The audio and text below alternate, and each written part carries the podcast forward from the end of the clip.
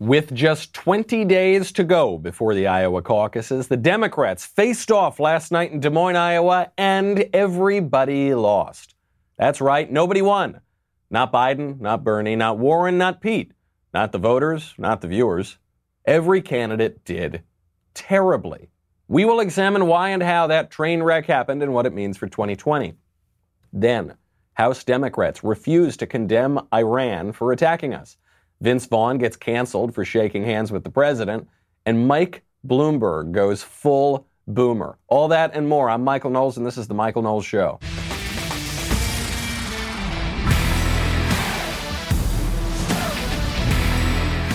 You have to know that I love you. You, my faithful listener, I love you so much that I sat through every single minute of that tedious, awful, boring, creepy, terrible, terrible, terrible debate for you so that I could bring you the moments. We were only watching for one reason, those few of you who, who did watch and me. We were watching for one reason, and that was to see fireworks between Bernie Sanders and Elizabeth Warren. In recent days, just the past three days or so, Warren leaked a story to C N N that Bernie Sanders, during a twenty eighteen meeting, told her that a woman can't win the White House in twenty twenty. Bernie's camp denied this, then Warren's camp corroborated this. I mean, they didn't really corroborate it, they just backed her up and said, yeah, I heard her, I heard him say this, I was in the meeting. And then Elizabeth Warren said it, it happened too. Elizabeth Warren was asked about this by reporters. She said, yeah, he thought that a woman couldn't win, I thought a woman could win. But anyway, we're moving on. Now, the fact that the Warren campaign leaked this to C N N is important because C N N was hosting the debate. So that's what we were all tuning in for, right? Was to see, finally, these candidates are going to take the gloves off. Warren and Sanders have had this kind of friendly relationship so far. They've been teaming up to go after the other candidates. Now they're going to go after one another. Right? Wrong. C N N asks the question. They finally bring it up. First, the question goes to Bernie Sanders. Bernie, did you say this thing in twenty eighteen? Bernie Sanders gives an unequivocal no way. C N N reported yesterday that, and Senator Sanders, Senator Warren confirmed in a statement, that in two thousand eighteen, you told her that you did not believe that a woman could win the election. Why did you say that? Well, as a matter of fact, I didn't say it. Uh, and I don't want to waste a whole lot of time on this because this is what Donald Trump and maybe some of the media want. Uh, anybody knows me. knows that it's incomprehensible that I would think that a woman could not be president of the United States. Go to YouTube today. There's some video of, the, of me thirty years ago talking about how a woman could become president of the United States. In two thousand fifteen, I deferred, in fact, to Senator Warren. There was a movement to draft Senator Warren to run for president. And you know what? I said, stayed back. Senator Warren decided not to run, and I did. I did run afterwards. Hillary Clinton won the popular vote by three million votes. How could anybody in a million years not believe that a woman could become president of the United States? And let me be very clear. If any of the women on this stage or any of the men on this stage win the nomination, I hope that's not the case. I hope it's me. But if they do, I will do everything in my power to make sure that they are elected in order to defeat the most dangerous president in the history of our country. All right. This is what I would expect. This answer is exactly what I would expect. I never believed Elizabeth Warren's story. It just doesn't make any sense. Why? Because Bernie Sanders would have to be insane to make that comment to one of his competitors. And Bernie might be many things. He might be a wild ideologue. He might be an old communist codger. But he's not insane. There is actually a sort of internal logic to his political ideology. He has an insane ideology, right? I mean, I, I, he has an, an ideology that one should not hold. But he's not a political maniac, okay? The guy's been able to stay in office for a very long time. It would be so profoundly politically foolish to make that sort of comment. Second of all, Bernie is not in any way a sexist. There's just no evidence of it. Uh, you could say a lot of things about the guy, but uh, there's no evidence that that he would even hold that view that a woman couldn't become president. The guy's a radical. He's been a radical for a long time. I'm not surprised he said in the eighties that a woman could become president. Third, Elizabeth Warren is one of the most notorious liars in the country. So if I got to choose who's being honest here, the woman who lied about her Native American ancestry, lied about where her kids went to school, lied about getting fired for being pregnant, or Bernie Sanders, who's an old coot but is pretty consistent, I'm going to go with Bernie Sanders. Listen to how C N N, they, they phrased the question. They said, why did you say that to, Bern, to Elizabeth Warren? Elizabeth Warren is alleging that you said that a woman can't become president. You're saying you never said that. Why did you say that?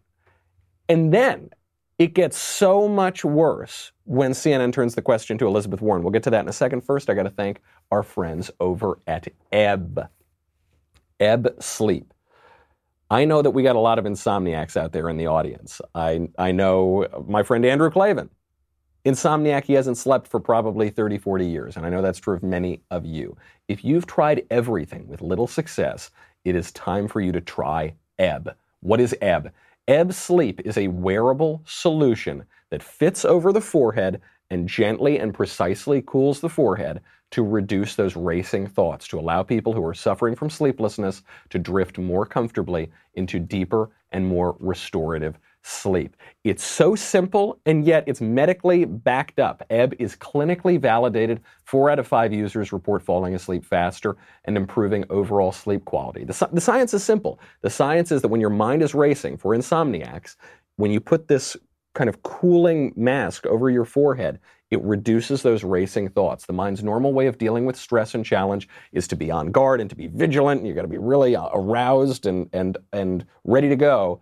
And so to get a good night's sleep, you've got to reverse that. Ebb's cooling, calming nature is designed to counteract the way that the mind and body reacts to stressful situations. Uh, it's it's a really, really innovative solution. If you've tried everything to get to sleep, you've got to try this. This is clinically backed. Have the energy to do the things that you love again by getting the sleep that you need. Ebb's natural solution has no morning side effects and allows you to get back to your peak performance. I wore it just last night, and now I'm all ready and raring to go to do this show. And it's very early here on the on the West Coast, so you got to try this thing out. Our listeners can now try Ebb risk-free for sixty nights to confirm it's the solution you've been looking for. There's no reason not to try it. Tryeb.com slash Knowles. That's T-R-Y-E-B-B dot com slash Knowles. Tryeb.com slash Knowles. Order it today to get the sleep you need and deserve. C N N from the beginning is, is accepting the premise that Elizabeth Warren is telling the truth, which is always a bad premise to accept. You should never assume that Elizabeth Warren is ever telling the truth. They ask Bernie, why did you say this? Bernie says, I never said this. So then they turn to Elizabeth Warren and they ask her, I kid you not, why, how did you feel when Bernie Sanders said this to you? So Senator Sanders, Senator Sanders, I do want to be clear here.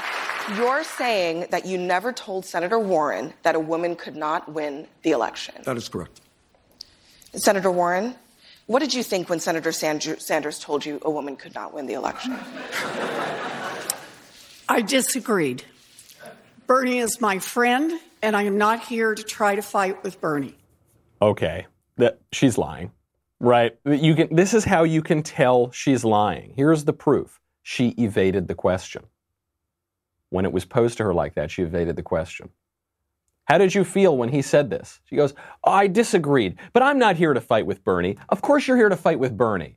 What are you talking about? You're at a presidential debate. By the way, you leaked this to C N N, who's hosting the debate. Now, if it were a true claim that she were making, she would have leaked it to C N N. She would have brought it up at the debate. If she didn't bring it up, the moderator would have brought it up. She would have pounced on him. But it isn't true, and she doesn't want to have to defend it, so she evades the question, because the real reason she leaked it is she just wants this kind of muck out there. She just wants this insinuation that Bernie Sanders is a sexist and a chauvinist and a misogynist, but she doesn't want to have to defend it because she's got no evidence for it, just like she's got no evidence that she's Native American, even though she claimed to be Native American for decades to advance her law career. She's got no evidence for the fact that her kids didn't go to public school. She's got no evidence for the fact that she was fired for being pregnant from her job as a teacher. She's got no evidence for any of that stuff. Now, I asked myself when C N N was asking the question, why are they carrying water for her? I think the corporate media generally would prefer Elizabeth Warren to Bernie Sanders. I mean, they, the media and the Democratic Party stole the election from him in twenty sixteen, so they probably don't want him to win in twenty twenty either. That's part of it. I said, how, how are they being so flagrant about it? How are they being so obvious that they're saying, Bernie Sanders, why did you say this? Elizabeth, I didn't say this. Elizabeth Warren, how did you feel when he said this? Why, how are they being so, so blatant about it? And I think it's because of the Me Too movement. The whole idea behind the Me Too movement is we have to believe all women. That's the hashtag, right? Hashtag believe all women. Women can never lie. Men can lie because the, the lying gene is on the Y chromosome, but women, they can't lie, even though men can be women and women can be men and chromosomes don't matter at all and biology is nothing. But it's very, very confusing in leftist ideology. But the claim of the Me Too movement is we have to believe all women. Men cannot get due process. If a man and a woman are making con- con- contrasting claims, you got to believe the woman. This is the perfect example to show why that premise of the Me Too movement is so ridiculous. Elizabeth Warren is a liar through and through, repeatedly, consistently, and she's doing it now. And Bernie Sanders is a radical, and he's an old coot, and he's a communist, and he has terrible ideas. He's really not a liar. That's not what defines his political career. So C N N takes Elizabeth Warren's side. It was such journalistic malpractice, they should be utterly ashamed of themselves.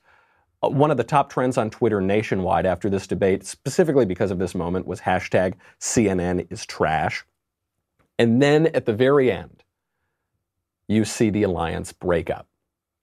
You see, I think, the final nail in the coffin. They, they avoided bringing up this feud between Warren and Bernie. Then they bring it up and they both sort of move on. Then at the very end, it's pretty clear this relationship is severed. We'll get to that in a second. We'll get to the rest of the debate, what it means for President Trump, what it means for twenty twenty, and then we'll get to news that really matters because this, this debate was just so bad for the party. But first, I got to thank our friends over at Ashford University. Make this the year you advance your career by earning your master's degree. Get started today at Ashford University. Look, going back to school, getting your master's degree, it can help you in your career. It can help you in your own intellectual life. It can help you move forward. The trouble is, it's very difficult sometimes. It's difficult to find the time. It's very difficult to go somewhere. It's very difficult to be near a university. Fortunately, Ashford University's online master's degree programs allow you to learn at your own pace. It's convenient. It's flexible. You can study wherever that you are the most comfortable learning. We talk a lot on this show about how the old university model is crumbling, it's falling apart. Ashford University is leading the way in a new innovative model. You take one course at a time. Ashford University's six-week-long courses allow you to take one course at a time so you can go at your own pace, and it's easy to enroll. The G R E, the GMAT, other standardized test scores are not required to enroll at Ashford University.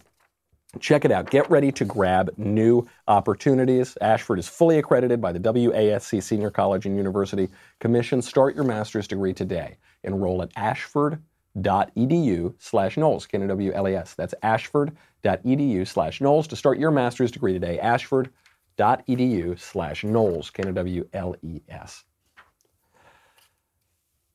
By the very end of the debate, all the candidates leave. We're also, thank you, merciful Lord, for ending this debate. And Warren walks up to Bernie Sanders. Now, you can see this on the clip. Bernie offers his hand, extends his hand to shake it, and Elizabeth Warren doesn't quite shake it, and they engage in a kind of uh, back and forth. They seem to be pretty uh, argumentative. And then Bernie just walks away.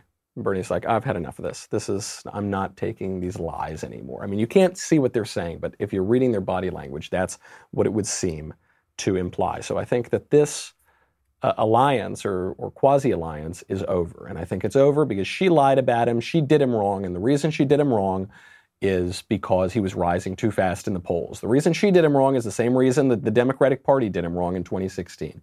He was rising in the polls unexpectedly. They always like Bernie as a sideshow, but they don't like it when it looks like he could win the nomination. It was a, a real a real deceitful move, a real, real betrayal of her old pal Bernie Sanders. And yet she wasn't the worst person on the stage. Pete Buttigieg, Pete Buttigieg, my least favorite candidate in the race, was probably the most ridiculous person on that entire stage last night.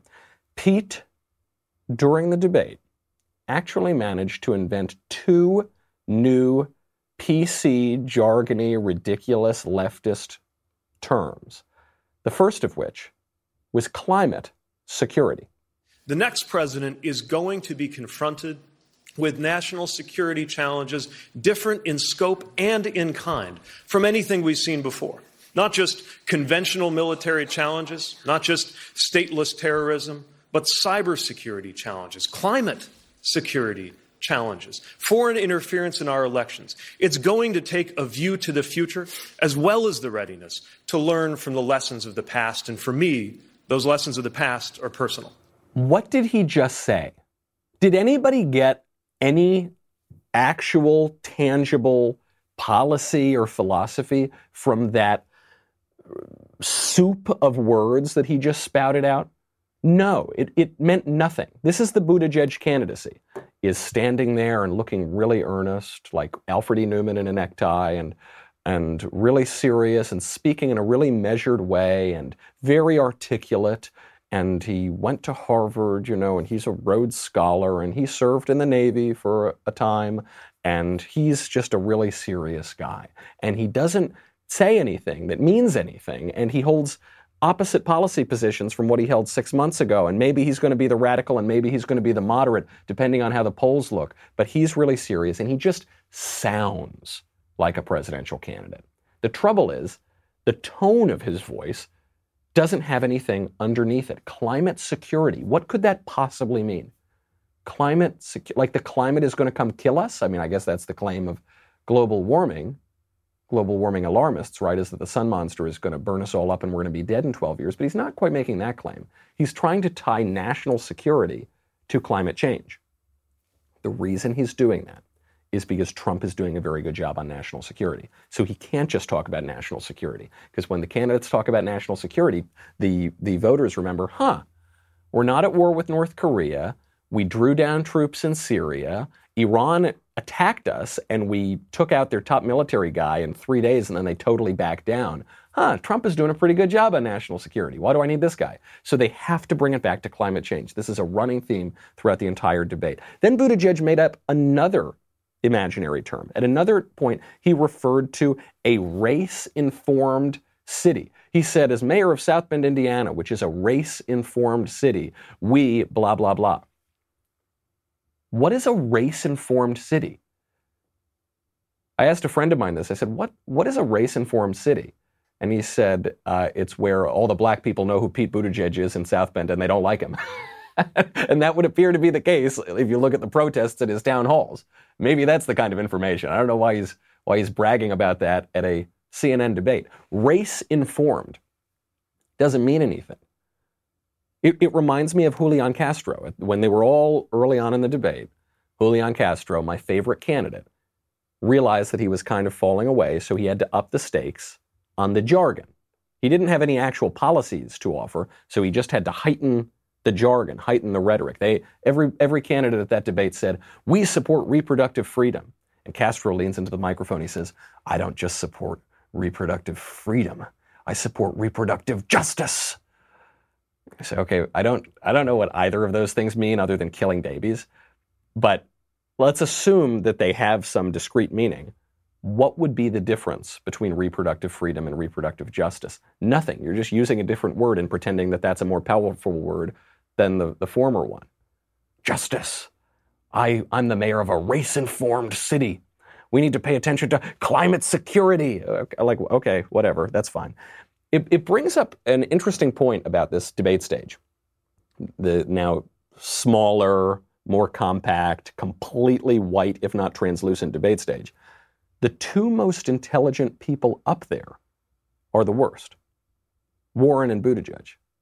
Those two are by far the worst people on stage. They're unlikable, they're liars, they're secret radicals. I mean, in their, you know, in, in the, the way that they speak when it's convenient for them. They're bet- betraying their allies. They're stabbing people in the backs. I mean, they're really awful, awful candidates. They're my least favorite up there. Buttigieg is a Harvard guy. He's a Rhodes Scholar. He's got a degree from Oxford. Elizabeth Warren, a Penn, a Penn and Harvard law professor. And they're the most shameless liars, the most cynical, and the most radical. It, it reminds me of this book that we're going to be doing on my PragerU show coming up in the next few months. It's a book called Intellectuals by Paul Johnson. And Paul Johnson is this British historian, and he writes a book about all of the intellectuals from Jean-Jacques Rousseau all the way up to the present. And he describes the intellectual as the kind of successor to priests and prophets and soothsayers, right? In the modern era, once we got rid of the priests, once we got rid of God, you just had the intellectual, and those were the people that we really revered and admired.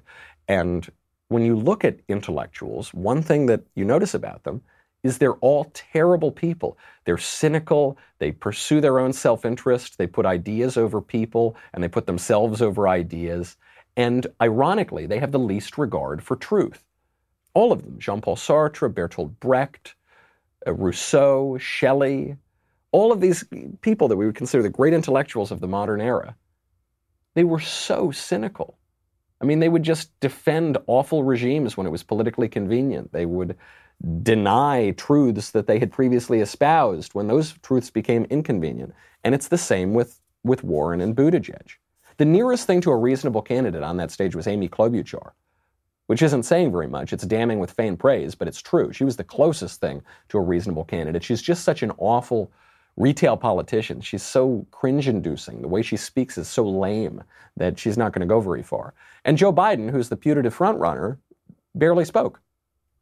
He, he was not the star of this debate. I forgot he was there for much of it. Terrible debate for Democrats. Everybody lost. Don't take my word for it. Even Van Jones, who's a major left-wing commentator on C N N, came out after the debate and he said, if this is the best that the Democrats have, then President Trump is going to get reelected. That was, as a progressive, to see those two have that level of vitriol was very dispiriting. And I want to say that tonight for me was dispiriting. Democrats have to do better than what we saw tonight. There was nothing I saw tonight that would be able to take Donald Trump out, and I want to see a, a, a Democrat in the White House as soon as possible. There was nothing tonight that, if you're looking at this thing, you say this, any of these people are prepared for what Donald Trump is going to do to us, and to see further division tonight is very dispiriting. He's absolutely right. Great analysis. Van Jones is one of these guys who he parrots the left-wing line and the Democratic talking points often, but occasionally he does have an independent thought, and when he does, he's very good. Uh, he he had this on Russiagate, you know, the whole Russia collusion narrative. He was asked on a hot mic, on a hidden camera, what he thought about the Russian collusion line about Donald Trump. And he said, oh, Russia's a nothing burger. We got to move on to this and that. And he was right. I mean, it, it, he was right both on the substance of the matter. Trump did not conspire with Russia, but he was right politically for Democrats, as an advisor to Democrats. It was stupid for Democrats to harp on the Russia thing. It hurt them in the long run, and they looked like fools when it turned out it was a hoax. So a really bad night for Democrats, and it got even more radical outside. You know, in Des Moines, there was a protest of Joe Biden outside the debate. It was a, a protest by a group called United We Dream, and the protest was carried on by a group of illegal aliens who were upset that while Joe Biden was vice president, Barack Obama deported some illegal aliens. They they were using crazy hysterical language. They said that Obama had concentration camps to detain illegal aliens. They said, we cannot forget under the Obama and Biden administration, this mass deportation machine was created. Machine, mass deportation machine. No, do you know when the deportation machine was created? When the United States ratified its immigration laws. Because illegal aliens have no right to be in this country. And it's so outrageous that people who are in this country illegally don't just kiss the ground and say, thank you, thank you, you wonderful, generous country for letting me in. How wonderful you are. I thank you so much for not deporting me. I love this country. I love freedom. Let's make America great again. They don't do that. At least this group does not do that. They go out and complain that there's the threat of deportation, that there's the threat that the government might enforce the law, but probably won't. How backwards is that? How crazy has our political system gotten? that foreign nationals who are in this country illegally, who we are choosing not to deport for some reason, feel empowered to stand outside, expose themselves, expose their crime, and complain that we're even threatening to enforce the law. Absolutely outrageous. And the majority of American people know this. The majority of Hispanic voters, I suspect, know this. Because, right, most Hispanic voters, the, the Democratic Party wants to pretend that Hispanic voters love illegal immigration. And yet poll after poll after poll shows this is not true. Why? Because legal Hispanic immigrants hate that people are cutting the line. Why did they have to follow the rules, but a group, uh, another group of people didn't have to? If, if Bernie Sanders or any of these Democratic candidates came out there and said, hey, all those illegal aliens that are outside, all those people who are flagrantly violating our laws, some very precious laws to us, and complaining about the fact that we might even have laws, they're all arrested. They're all getting deported. If one of those candidates did that, it might kill them in the primary, but they would have a much better shot at the general election. Immigration is a top issue, even for Democrats, and nobody wants amnesty. Very few people want amnesty. But they can't because the party has become so radicalized. And Biden wants to play it very safe because Biden is back on top in one in a new poll. There was a previous poll that came out last week that showed that Bernie Sanders is on top in Iowa. Now there's a new poll that shows Biden's on top, and Biden's whole strategy here is the Romney twenty twenty strategy. Be nothing, stay quiet, keep your mouth shut, get your way to the nomination simply because the other candidates are not that good and because you're the, the next one up, and then probably lose the general election. That's uh, Biden's strategy so far. We will see if that pays off. Then, major uh, new video from Project Veritas showing the radicalism of the Bernie Sanders campaign and uh, what might happen at the Democratic convention. Then I give some advice to Democrats on an issue they actually could use if they wanted to. And Vince Vaughn gets canceled. Poor Vince Vaughn.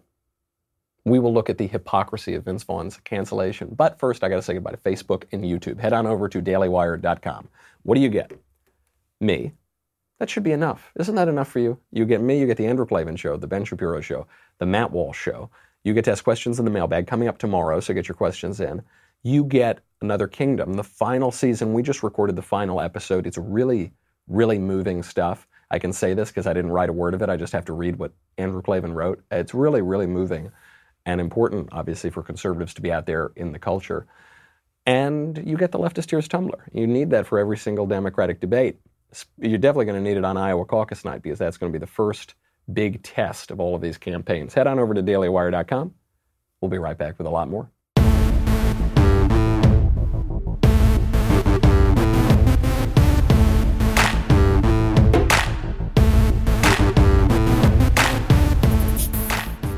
How did Biden get back on top in Iowa? We're twenty days away from the Iowa caucuses.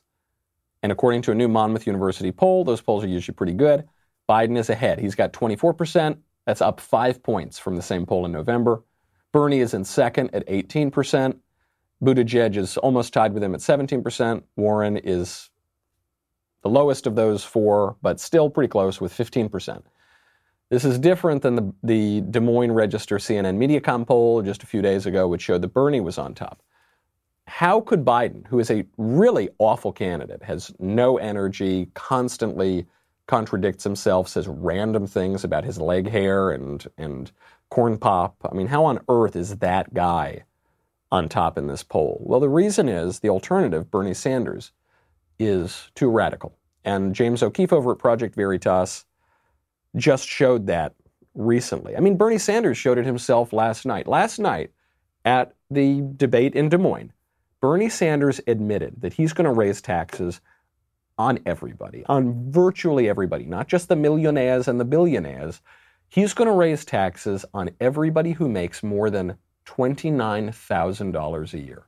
On the Medicare for All, one of the provisions we have to pay for it is a four percent tax on income, exempting the first twenty-nine thousand dollars. So the average family in America that today makes sixty thousand dollars would pay twelve hundred dollars a year. Okay. Bernie Sanders, again, give him credit where credit is due. At least he's honest. He's saying everybody who makes more than twenty-nine thousand dollars a year which is what, everybody with a full-time job?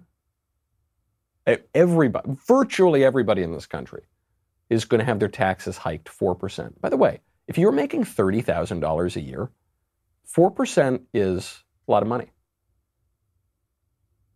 If you're, I mean, it it it hurts people who are on the lower end of the income scale more than it hurts people on the higher end, even though the people on the higher end obviously are going to pay more money in hard dollar terms. That's a lot of money. And he's saying, look, we're going to raise your taxes. Yeah, of course we're going to raise it. It's better than Elizabeth Warren, who says, I'm just going to take two cents from people who have fifty million dollars. Wait, two cents? You mean two percent?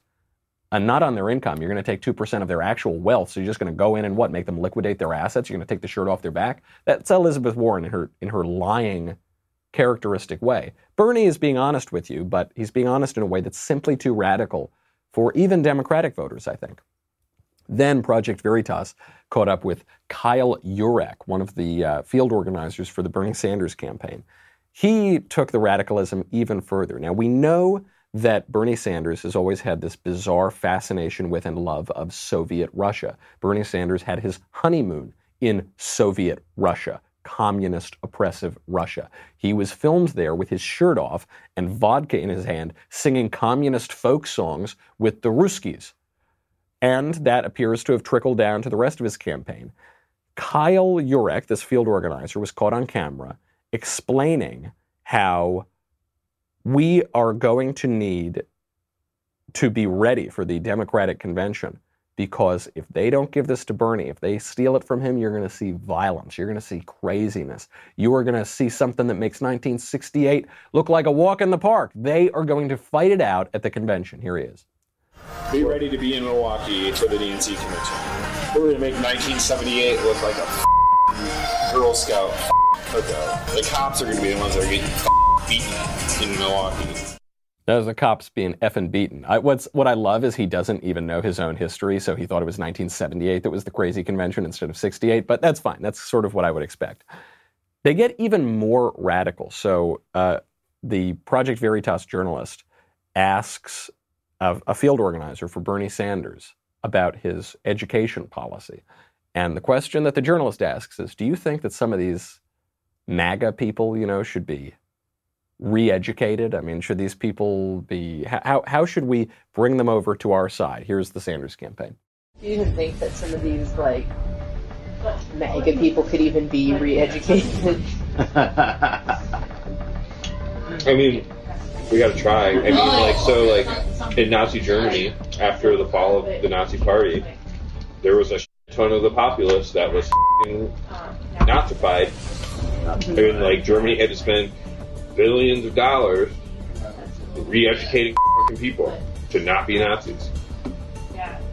Like, we're probably going to have to do the same thing here.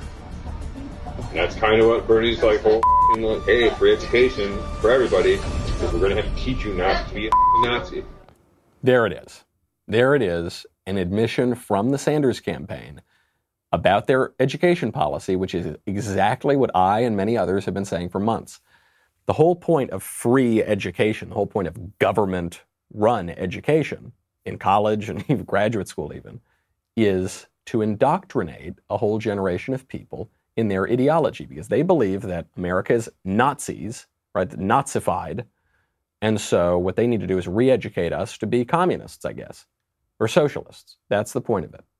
Free education is a terrible, terrible idea, free higher education, because they're not uh, they're not going to be teaching you Dostoevsky, okay? They're not going to be teaching you the Iliad and the Odyssey and the Aeneid. They're not going to be teaching you Latin and ancient Greek, all right? They're not going to be teaching you classical education. They're going to be teaching you radical leftist ideology, and you and I are going to be on the hook to pay for it. This is why Democrats have nothing, and this is why they have to keep going back to global warming. Elizabeth Warren kept going back. Bernie Sanders, too. All of them kept going back to global warming again and again last night. Here's Warren. Understand this. We have known about this climate crisis for decades.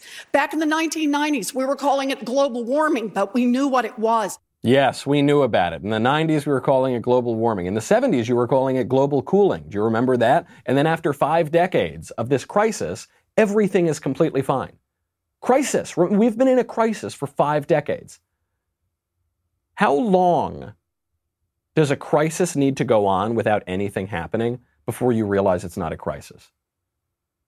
Is fifty years enough? I think that sh- probably should be enough. They all keep going back to global warming because all of the real political issues show that Trump is doing a good job, right? If they talked about the economy, they would say, huh, well, there's not, not really much these Democratic candidates can offer because the economy is going gangbusters, hitting record highs. If the candidates start talking about unemployment, they would say, huh, Trump has given us record low unemployment across demographics. We probably don't need these Democratic candidates. If they talk about national security, they'd say, huh, Donald Trump just killed the two most prolific terrorists in the world and reestablished deterrence. Probably don't need these Democratic candidates. If they talk about anything, the jobs coming back, the wages rising for the first time in ten years, anything, it shows that the Democratic candidates are superfluous and, and frankly dangerous. So they have to go back to the imaginary issue of the sun monster. There is one exception here. There is one issue that the Democrats could seize on, they could easily exploit, that Trump has failed on, that they could try to make a good case on, that is a real political issue that could maybe convince voters. That issue is federal spending. The federal government spent a record amount of money in the first three months of the fiscal year. They spent one, I got to count the zeros, million, billion, one point one six three trillion dollars in the first three months of the fiscal year twenty twenty. So that's October through December. That's according to the monthly Treasury statement. That's too much money. Way too much money.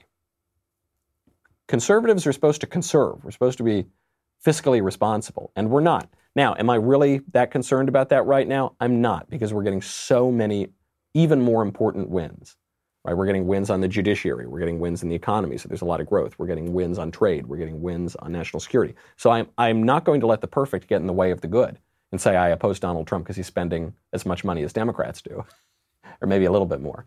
However, this is a big issue, all right? It's the it's a legitimate weakness of the Trump administration, and Democrats should exploit it if they want to have a real issue to run on, but they can't exploit it. Because every one of those candidates, every single one, wants to make the spending issue worse. All of them. They, they've endorsed the Green New Deal, right? Many of them co-sponsored it. And that's a ninety-three trillion dollars plan that would outlaw all of American energy virtually. That's not going to help the spending situation. Elizabeth Warren's healthcare plan costs fifty-two trillion dollars. And that's not going to help the fiscal situation. So they can't exploit the one good issue they've got. And because they can't exploit it, they move on to impeachment. They're now moving. Remember, they impeached the president. You might have forgotten because it was nothing. Then they let that stay for a month because they knew that the minute they delivered the impeachment to the Senate, the Senate would acquit him and then it's over and Pelosi loses all her leverage. So they've now decided they got to go back to impeachment. Why? Because their candidates for president are terrible. They've got no good issues, and Trump just won World War Three. They said that he caused World War Three. I didn't say that. That, that was their, their term. And then he won it within like two days without any American casualties. So now they got to go back to impeachment. They've sent the articles of impeachment against the president. Uh, they're, or they're, rather, they're set to vote on that today. So unless something crazy goes wrong, they'll vote on that today. Then it'll go up to the Senate. Meanwhile, in the House of Representatives, Democrats can't even get it together to vote on a resolution condemning the Iranian mullahs and expressing support of the Iranian people. Kevin McCarthy, the uh, the minority leader of the House, had a resolution doing just that, saying the mullahs are awful, they shouldn't have attacked us, we don't like them, and we support the people who are rising up. And it failed by a vote of two hundred twenty-six to one hundred ninety-one. Democrats cannot bring themselves to vote for a resolution condemning the government of Iran for killing fifteen hundred Iranian citizens protesting their government. They can't vote for a resolution condemning the Iranian government for shooting down a Ukrainian passenger aircraft that killed one hundred seventy-six people. They can't do that because, because Trump did the good stuff. And if Trump did it, they have to oppose it. That's a very, very tight corner that they've boxed themselves into. And you see it at every level, in the House, the local level, at the presidential level. Really tough stuff. And then in the popular culture, in the popular culture, Vince Vaughn was trending top of Twitter all day yesterday, a little bit the day before, because he had the audacity to shake hands with the President of the United States. They were at that football game, the college football game the other night, and they were sitting there and they had a little conversation and then they shook hands. And then Vince Vaughn was the top trend. And this was considered a, a scandal. This was considered controversial. It's not a fake scandal ginned up on the right. This was considered truly scandalous. A B C, C B S, the whole mainstream media were covering this as though it were some big deal that an actor shook hands with the President of the United States. Let's put that in perspective. Last week at the Golden Globes, the actress Michelle Williams bragged about killing her child for fame and fortune. And Hollywood applauded her. She said, in order to have this glamorous, glitzy career that I have in Hollywood, I had to murder my child. And I'm really glad that I was able to do that, to kill my child. Hollywood applauded her, so brave, so wonderful. The mainstream media, not a peep. How brave she was, how important that speech was. Yes, you go. You go, girl. I'm woman, hear me roar. Then Vince Vaughn, an actor, shakes hands with the President of the United States. That's a scandal. That's a pretty messed up culture that we're in. The majority of people don't consider it fine to kill your child, but terrible to shake hands with the president. But I bet the majority of mainstream media journalists do, as you see in the headlines. Speaking of that football game, I have to get to a story that's very important. It's a story that has been looked over. After the L S U game, some reporters went into the L S U locker room to interview some of the players. And the players were so excited, they won the game, and they were smoking cigars. They weren't even popping bottles of champagne, as you would expect they would, just smoking cigars. The reporters were furious. This one reporter uh, from E S P N, Heather Dinich, tweeted out, "It was so unbelievably smoky in the L S U locker room from the players smoking cigars, I can taste it. And no, I didn't have one. It was suffocating." Now, th- it actually was very rude of those players not to offer Heather a cigar. They should have offered her one. Come on, guys, chivalry's still around. But what a culture we're living in, that these players, big, probably biggest day of their professional lives or their scholastic lives, even though it'll go on to their professional lives, they're not allowed to have a cigar in their locker room because, because female reporters in particular want to go into the men's locker room and interview them, and they don't want to be around smoke. My body, my choice, ladies. That's very important. You need to be able to celebrate things. And this puritanical culture that we're getting into when it comes to harmless things like the occasional stogie is ridiculous. It reminds us of this maxim, everybody's got to serve somebody. Everybody's got to serve somebody. And so we have a permissive society right now, right? We treat sex as though it's nothing. It's sort of like a handshake, hook up with whoever you want. We treat recreational drugs, no big deal, do it, that's fine. We treat we treat everything very loosey-goosey. And yet you do need structure, you do need order, you do control. So every time we loosen up some law on drugs, we tighten up some law on speech. Every time we loosen up some, some social moray about sex, we tighten one up about cigars. Because there must be some kind of control. There always will be. And I got to tell you, looking around the culture at this crazy sexual decadence, drug decadence, uh, a culture of selfishness, the stogies are looking pretty good. They're pretty much a harmless little vice. I don't even know if they are a vice, but in so much as they are, as they are, they're a good vice to have. Nobody's ever died from smoking one cigar. People have died from drinking one night, people have died from doing drugs one night, people have died. Let let people have a little bit of fun. Let people have uh, a lesser vice, or they're going to go and have a uh, a tougher one.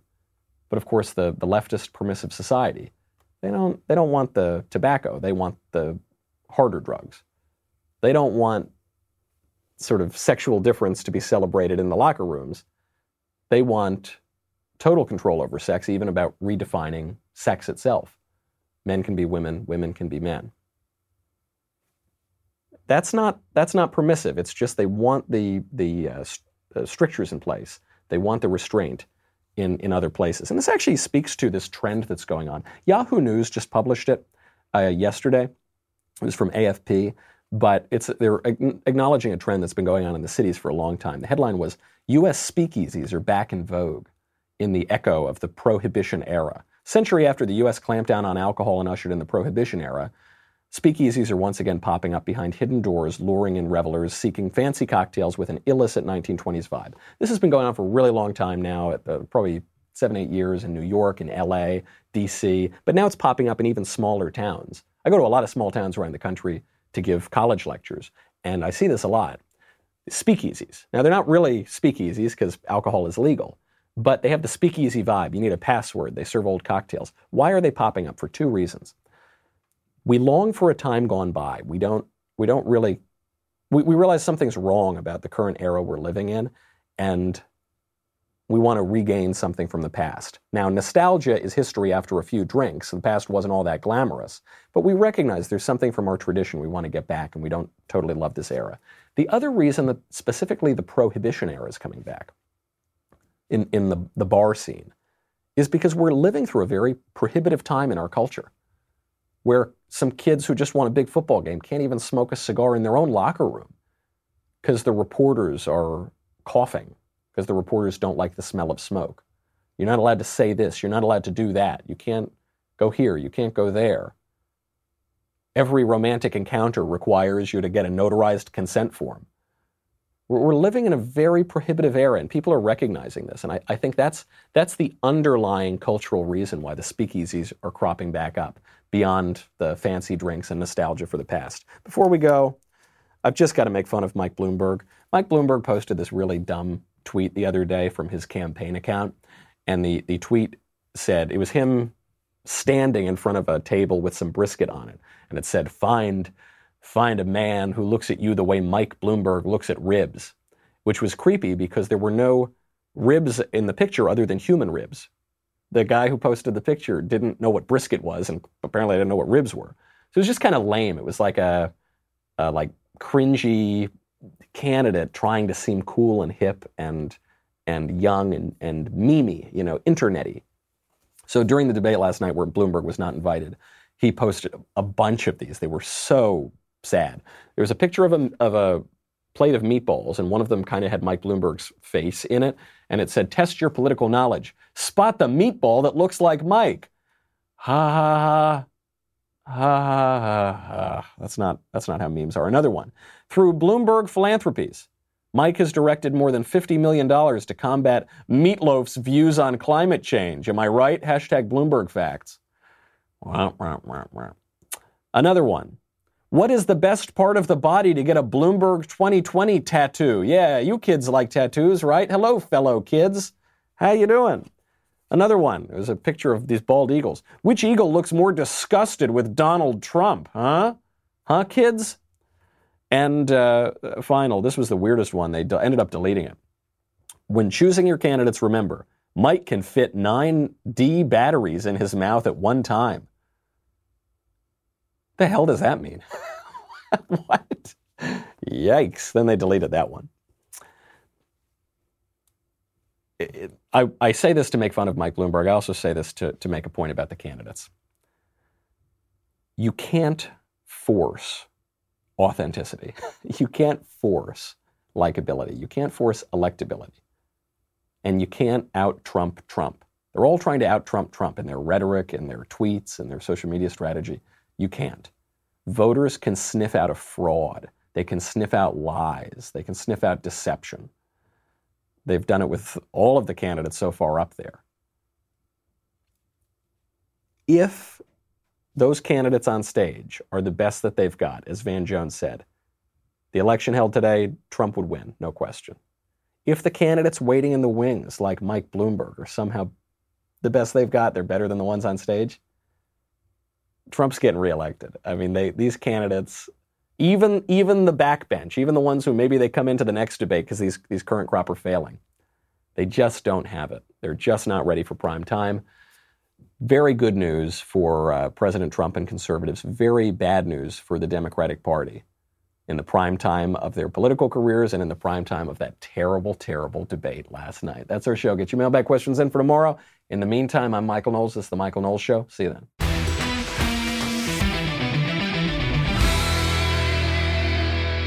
If you enjoyed this episode, and frankly, even if you didn't, don't forget to subscribe.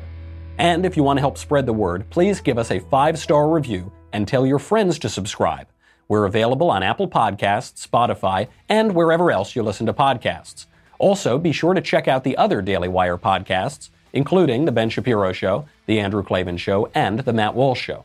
The Michael Knowles Show is produced by Ben Davies, director Mike Joyner, executive producer Jeremy Boring, senior producer Jonathan Hay, supervising producers Mathis Glover and Robert Sterling, technical producer Austin Stevens, assistant director Pavel Wadowski, editor and associate producer Danny D'Amico, audio mixer Robin Fenderson, hair and makeup Jesua Olvera, production assistants McKenna Waters and Ryan Love. The Michael Knowles Show is a Daily Wire production. Copyright Daily Wire twenty twenty. Hey everyone, it's Andrew Klavan, host of The Andrew Klavan Show. I watched the Democrat debate last night, so you didn't have to, and in fact, no one else did.